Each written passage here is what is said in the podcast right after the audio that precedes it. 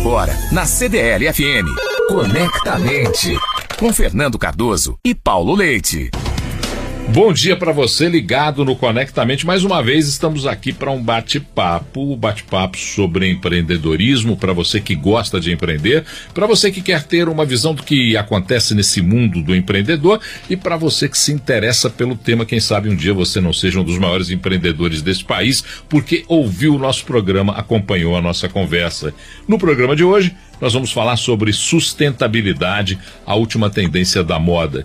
E antes de apresentar o nosso convidado, que é a figura mais importante dessa nossa prosa, eu vou pedir para o Fernando Cardoso fazer aí um bate-papo inicial, um aquecimento do tema de hoje. Fernandão, bom dia. Bom dia, Paulo Leite, bom dia aos ouvintes da Rádio CDL. A moda, que é um setor altamente criativo, com um imenso poder econômico, mas que infelizmente também é um dos principais poluentes do mundo. No Brasil, para você ter uma ideia, Paulo, o Sebrae tem um estudo que fala que o país produz mais de 170 mil toneladas de lixo têxtil e somente 20% desse lixo é reciclado.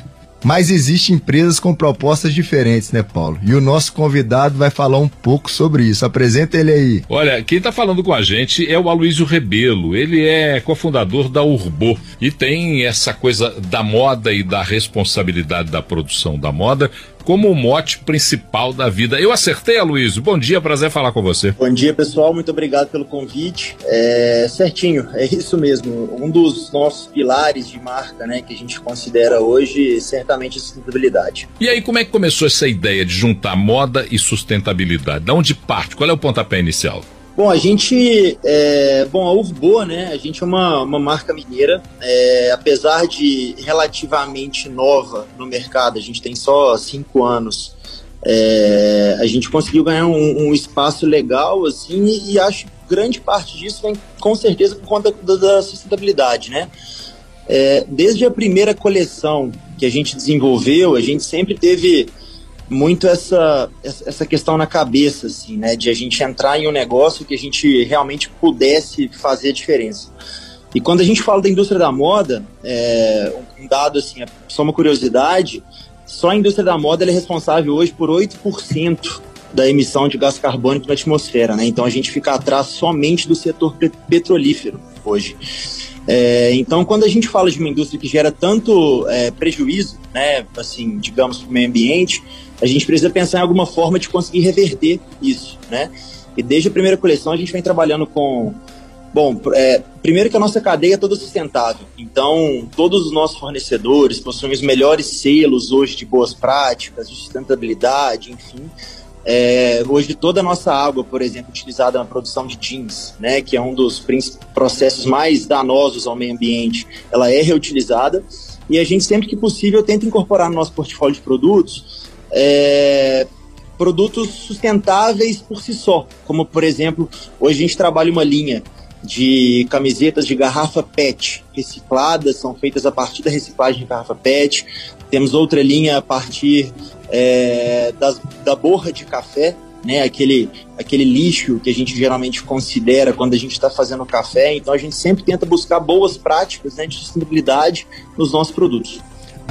Um ponto interessante, assim, além de toda a prática sustentável, é, a maioria das marcas masculinas do, do, do mercado brasileiro são voltadas para o litoral, né? Eu falo a Osklin, a Reserva, elas têm esse estilo, vamos dizer assim, mais despojado. É, e você veio com, com uma tendência do homem urbano. Por que, que você teve essa busca? Onde você teve essa ideia para buscar um nicho tão legal e que muitas vezes era abandonado, né? Legal, legal a pergunta. A gente, quando começou a marca, é, eu tenho um sócio, né, o Matheus. A gente tinha uma, uma marca é, que a gente tomava muito como referência, sabe? Uma marca paulista até. E essa marca é tem uma pegada super surf, sabe? É bem aquela, aquela aquele lifestyle praiano, né? Bem isso que você tá falando de reserva, de Oscar. Enfim. E teve uma vez que a gente saiu, cara, em Belo Horizonte, assim, chegamos lá e tava todo mundo usando essa marca de São Paulo, sabe? Assim, do nosso grupo ali de amigos, conhecidos, enfim, devia ter umas 10 pessoas mais ou menos. Foi aí que a gente começou a falar assim, pô, todo mundo usando uma marca de, de surf, né? Pegada praiana, todo mundo em Belo Horizonte, metade aí nunca deve ter colocado o pé numa prancha. Então, o que, que, será que está faltando, né? E aí a gente começou a ter todo esse embasamento, assim, de, pô, falta uma marca urbana no mercado, uma marca que não venda é, somente esse lifestyle praiano, mas sim que venda uma rotina corrida, né? Toda essa, essa agitação que a gente vive numa cidade como, por exemplo, em Belo Horizonte. Me conta uma coisa, você, é, a gente conversando aqui, é, usando, por exemplo, a fusão moda-sustentabilidade, tem muita gente que vai perceber a conversa, vai entender, mas outros vão dizer: não, isso é só uma questão de marketing. Está feita aí uma imagem para poder colocar o produto, o produto ser mais aceitável, e aí eu estou te provocando nesse sentido. Como é que você, do marketing, consegue transferir essa marca da sustentabilidade para o teu produto, para que quando o cliente compre, ele tenha certeza que está vinculado a uma ação de sustentabilidade? Legal a pergunta. A gente, tem uma coisa que a gente discute muito, é que, é que assim, não basta né, a gente realmente usar só sustentabilidade como argumento de venda. Então, é, hoje, a gente tem inúmeras iniciativas internas né, que já estão em andamento, como por exemplo, a gente está alternando nossa energia aqui para energia solar, né, porque é, você já, já reduz né, consideravelmente seu dano ao ambiente. É, temos também a questão internamente da gente fazer a separação de lixo. Então, assim, tem, um, tem uma série de boas práticas que a gente adota internamente é, para que a gente seja realmente né, coerente com o, no, com o nosso discurso. E tem uma, uma uma novidade, acho que eu não poderia nem estar tá falando isso aqui, talvez, porque ainda está em desenvolvimento. Não, mas fala, não vai gente... esconder da gente, não. Você não faz isso com a gente, não. Nós viemos aqui conversar, você vai esconder a novidade, por favor, não faça isso, não. A gente está desenvolvendo, cara, é... porque é bem isso que você disse, né? O pessoal bate o olho e fala assim, pô, será que isso aqui é só marketing? Então, a primeira coisa que a gente está em andamento, a gente está em algumas conversas ainda iniciais com uma empresa é, que ela faz né, emissão de créditos de carbono. Então a gente está de alguma forma tentando compensar isso de forma ainda mais direta para a sociedade. E está em desenvolvimento interno também. É, a gente está tentando quantificar qual que é o impacto é, que a gente já conseguiu gerar para o meio ambiente. Então a ideia é que no futuro, no, no futuro, né, em um futuro bem próximo, na verdade, um consumidor, quando ele comprar uma das nossas peças, ele vai ter acesso a, por exemplo, o QR Code e quando ele acessar esse QR Code, ele vai conseguir ter um relatório lá em tempo real de todo o impacto que a gente já realmente conseguiu gerar efetivamente para a sociedade. Isso, assim, é, sem, sem muito mimimi, sem muita invenção, mas uma coisa que a gente consiga realmente quantificar e provar para ele que é o resultado real que a gente está gerando para a sociedade do ponto de vista de sustentabilidade. É, vocês têm uma empresa é, com sonhos grandiosos, né? Você acabou de contar uma conexão bem legal para gente. Vocês tiveram um faturamento em 2021 de 9 milhões, tem uma expectativa de faturamento de 12 milhões é, e 85 mil peças produzidas para esse ano estão em 15 estados, mais de 300 varejistas. É, eu queria saber quais os desafios uma empresa do interior de Minas, que está tendo um crescimento tão bacana, é, teve ao longo da sua trajetória para buscar o crescimento exponencial pelo país? Bom, pessoal, a marca, assim, né? A gente, a gente começou com o modelo de vender para e-commerce, sabe? A gente começou com né, de vender, na verdade, para consumidor final, né? Pessoa público varejo, né, B2C. No primeiro mês a gente teve uma venda super expressiva, a gente começou em novembro, dezembro também foi um mês super legal, porque é aquele mês de alta de Natal, né, que todo mundo vende bem. E quando chegou janeiro, a gente teve aquela paradeza assim de pedido. É, bom, eu eu sou engenheiro de formação, Matheus meu sócio também, a gente começou a, a olhar para o negócio de uma outra perspectiva, assim, como que a gente consegue ganhar atração. E de lá para cá a gente falou, cara, a gente entendeu que o modelo de atacado, né, esse modelo multimarcas, a gente fazer venda para lojas multimarcas, ele é bem interessante. E a gente começou a prospectar, né, prospectar lojas, a realmente assim, é, pô, fiquei praticamente dois, três anos aí enfiando mala na, no carro, é, fazendo rotas de mil, mil quinhentos quilômetros por semana, assim, visitando duas, três, às vezes até quatro cidades por dia para começar a fechar os nossos parceiros comerciais, né? E a gente sempre com aquele discurso de pô, a nossa marca ela vai vender super bem, ele é um produto de altíssima qualidade, já com toda essa parte de sustentabilidade também embutida, né, desde as das primeiras coleções. E eu vou ser seu produto de entrada na loja. Então a gente buscava, ia para uma cidade interior, tentava chegar na melhor loja da cidade, falava, ó, eu vou ser seu produto de entrada para competir com essas marcas maiores que elas estão muito caras hoje. É, e de lá para cá, assim, é, bom, é mais ou menos isso, né? A gente conseguiu hoje uma presença bem legal, assim, a gente está em 15 estados, um pouco mais de 300 pontos de venda. E o nosso desafio para esse ano é principalmente o fortalecimento de marca, né? Eu acho que a gente conseguiu é, entrar nos pontos de venda que a gente queria. Então hoje a gente está nas principais lojas multimarcas do Brasil, ao lado de marcas como Reserva, Osklen, Elos, Calvin Klein, às vezes até nos mesmos showrooms, na verdade. E o nosso desafio para esse ano é que a gente, né, quando, quando um cliente entre nessa loja, que ele conheça a Urbo da mesma forma, né, ou pelo menos que ele já tenha ouvido falar da Urbo e que não o nosso, o nosso vendedor, né, o, no, o nosso lojista não tenha todo o trabalho de apresentar a marca. Então hoje o nosso trabalho não é mais de colocação, mas sim da gente conseguir fazer com que a nossa marca seja tão conhecida ou pelo menos conhecida no, no, no, mercado nacional. A Luiz, você falou, por exemplo, em garrafas PET, você falou em borra de café, em fibra de bananeiras, é, sei que você também produz aí é, com, com cânhamo. Como é, que, como, é que, como é que essa história do desenvolvimento de produtos, o quanto de inovação isso tem, o quanto de investimento isso tem e ainda principalmente, como é que você antena, como é que você liga o seu radar para descobrir essa variável de produtos sustentáveis para a tua marca? Interessante. Hoje a gente tem é, poucos fornecedores, vamos dizer assim, né? os principais fornecedores do Brasil da indústria têxtil, eles não são muitos. Então, quando a gente fala, por exemplo, de uma, sei lá, de tecido para malharia, hoje a gente tem talvez quatro principais fornecedores no Brasil. Então, isso faz com que entre eles mesmo a, acabe gerando né, uma certa competição de ver quem vai estar tá lançando tecnologias e, consequentemente, sustentabilidade é sempre um tópico né, presente nesses diferenciais competitivos que eles trazem para a gente. Porque é como se cada um desses fornecedores eles desenvolvessem tecidos para a coleção seguinte. Então, por exemplo, primavera, verão, inverno, eles vão sempre pensando em tecnologias né, para trazer para as coleções. E dentro do nosso desenvolvimento, agora já falando de Urbu, é, quando a gente vai receber a visita de um desses representantes, a gente já né, solicita, a gente já tem uma parte da nossa coleção que ela é direcionada para que sejam produtos do que, a gente chama da nossa linha eco, né, que é a nossa linha sustentável, e a gente já, antes de mais nada, já, já vê, né, já avalia com os fornecedores quais são os tecidos que eles têm disponíveis para essa nossa linha eco. Então, passa por isso tudo, né? A gente tem hoje a fibra do cânhamo, como você bem lembrou, é, temos as fibras de, de banana, café, enfim.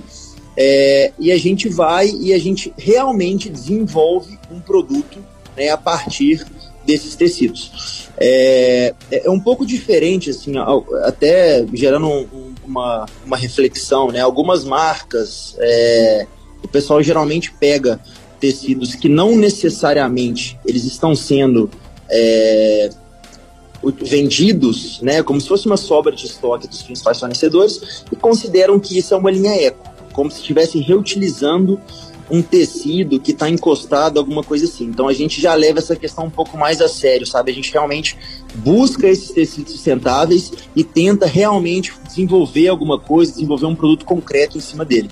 Ô, ô vocês são uma marca estritamente masculina, né? Mas um passarinho me contou aqui que para o segundo semestre vocês também vão se desafiar, né?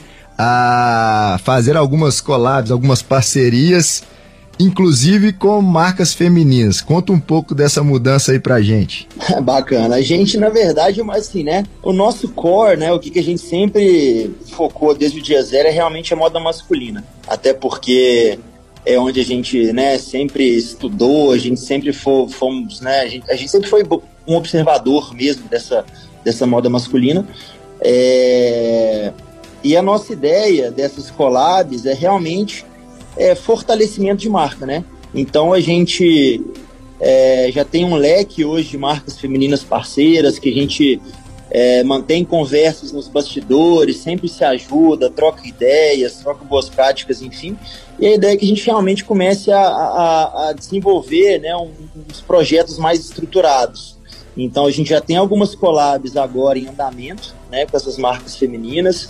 É, tem uma marca de Belo Horizonte, tem uma marca de Divinópolis, tem uma marca da região centro-oeste também, é, para a gente realmente é, começar né, a trabalhar um pouco, nem que seja dentro das nossas limitações, mas que a gente consiga atingir hoje o público feminino também. Além desse processo de economia colaborativa, de discussão com outros players que podem, na mesma indústria, desenvolver o, produtos em conjunto, franquias, vocês pensam nisso? Vocês veem isso como um horizonte? Franquear a marca é uma alternativa de desenvolvimento?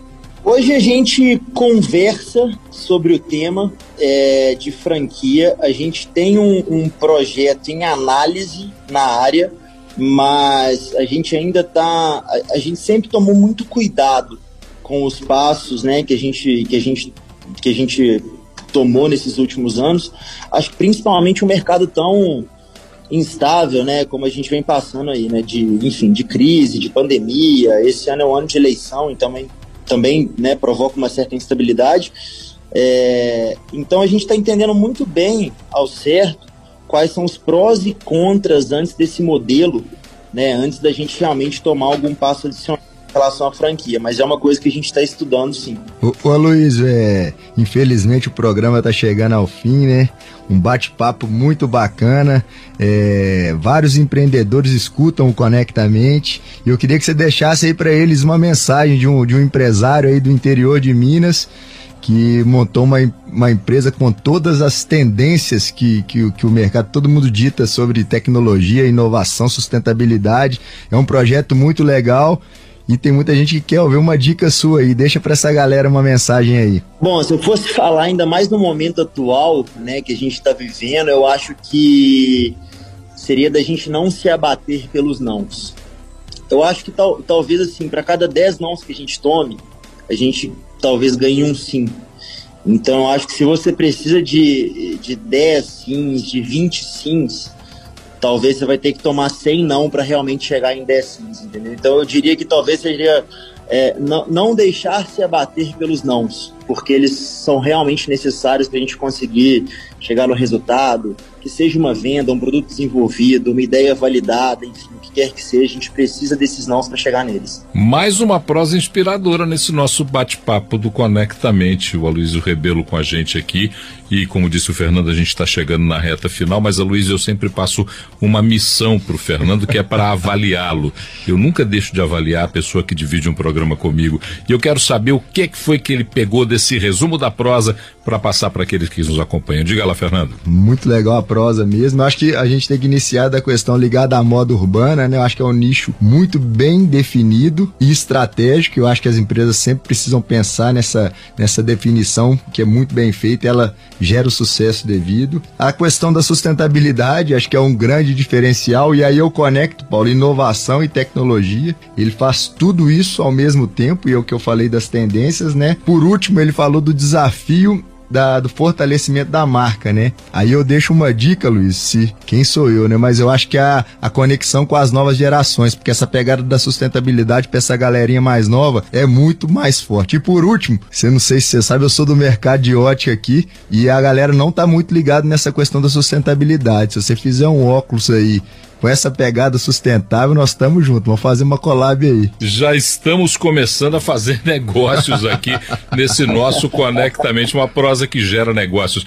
Aloysio Rebelo, cofundador da Urbo, falando para a gente sobre sustentabilidade, uma tendência na moda.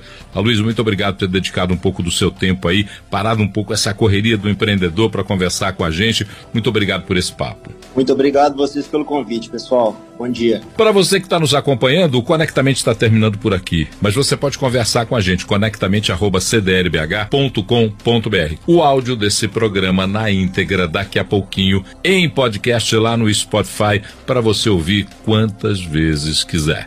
Grande abraço para você, até a próxima. Você ouviu Conectamente na CDL